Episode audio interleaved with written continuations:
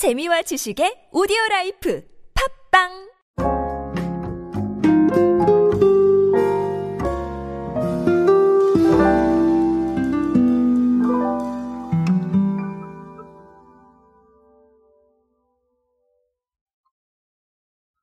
다들 알고 계시다시피 카드사의 고객 유치에 대한 방법들은 상당히 좀 치열합니다. 아, 이 고객 유치라고 하면 결론적으로는 회원 수를 늘려야 되는데 이 카드를 결제할 때 쓰게 만들려면 정말 다양한 네, 이 수단이 필요합니다. 근데 그 중에서 대표적으로는 이 카드 회사들이 할인 혜택을 많이 내세우죠. 그렇죠? 뭐 땡땡에 가면 뭐 몇 프로 할인 이런 것들을 많이 내세우는데 사실 이것만으로는 조금 부족한 게 있어요. 왜 그러냐 하면 이 브랜드 인지도 상당히 중요하거든요. 예를 들면 땡땡 카드 하게 되면 어, 이 카드에 대해서 사람들이 얼마나 인지하고 있느냐. 인지하면 와서 발급 신청할 확률이 굉장히 높아지는 거잖아요. 자 그러다 보니까 굉장히 다양한 광고를 전개를 하고 있는데요.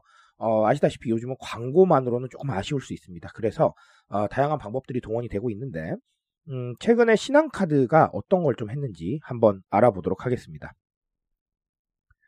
안녕하세요 여러분 노준영입니다. 마케팅에 도움되는 트렌드 이야기 그리고 동시대를 살아가신 여러분들께서 꼭 아셔야 할 트렌드 이야기 제가 전해드리고 있습니다. 강연 및 마케팅 컨설팅 문의는 언제든 하단에 있는 이메일로 부탁드립니다. 자 일단은 어, 오늘은 개편 이야기입니다. 신한플레이 알고 계시죠? 어, 여기에 life 콘텐츠 페이지인 디스커버라는 게 있는데 음, 이게 조금 더 고객 친화적인 모습으로 새 단장을 했다. 아, 그 핵심은 관심사와 컨텐츠다. 이렇게 보시면 되겠습니다. 자, 근데 이게 뭐 방금 개편이라고 말씀을 드렸는데 어, 이번에 새로 나온 건 아니고요. 2021년 10월에 론칭이 됐습니다. 그래서 어, 뭐 트렌드라던가 문화예술이라던가 hot place 이런 개인 취향을 기반으로 약 4천여 개의 life 콘텐츠를 제공을 했다고 합니다. 그래서 지금까지 누적 3천만 명이 넘는 고객이 방문했다. 뭐 아주 좋았죠. 그렇죠? 아주 좋은 부분이라고 생각을 해요. 자, 아, 일단은 그런 상황인데 여기에만 멈춰 있으면 안 되잖아요. 자, 그러니까 아, 이번 리뉴얼 포인트는 자 보니까 일단은 관심사를 어, 47개가 있었는데 이걸 20개로 renewal을 했다고 해요. 그러니까 아, 제가 말씀드리는 어떤 무조건적으로 늘리는 게 아니라 필요한 것들 네, 확실하게 잡아놓는 그런 전략에 해당을 하는 거죠. 자 그러면 뭐 아무래도 알기 쉽게 음, 뭐 너무 고민하지 않게 음, 그런 상황들이 벌어지겠네요. 이게 무슨 얘기냐면 내 관심사를 선택을 하려고 했는데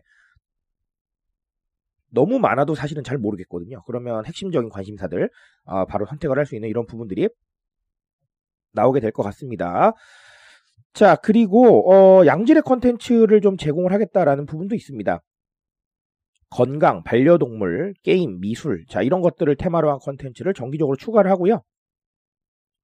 카드 이용 데이터에 기반한 신규 트렌드 관련 콘텐츠도 제공을 합니다. 거기에다가 뭐 경제, 금융, 신규 카드 상품 이런 것들은 웹툰 형식으로 좀 설명을 할 거라고 해요.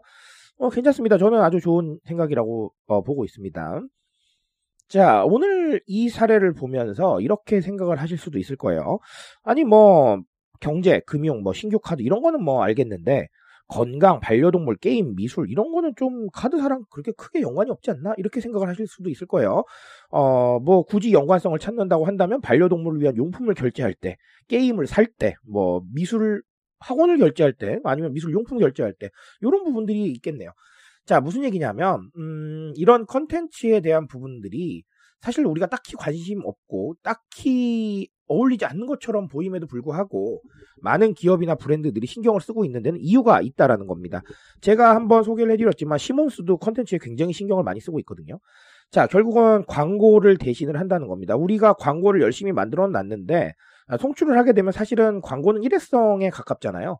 자, 이거를 광고를 정말 좋아하는 광고가 아닌 이상, 음, 정말 좋아하는 모델이 나오지 않는 이상은 세 번, 네 번, 뭐열번 이렇게 보시는 분은 잘 없을 거라고 봐요.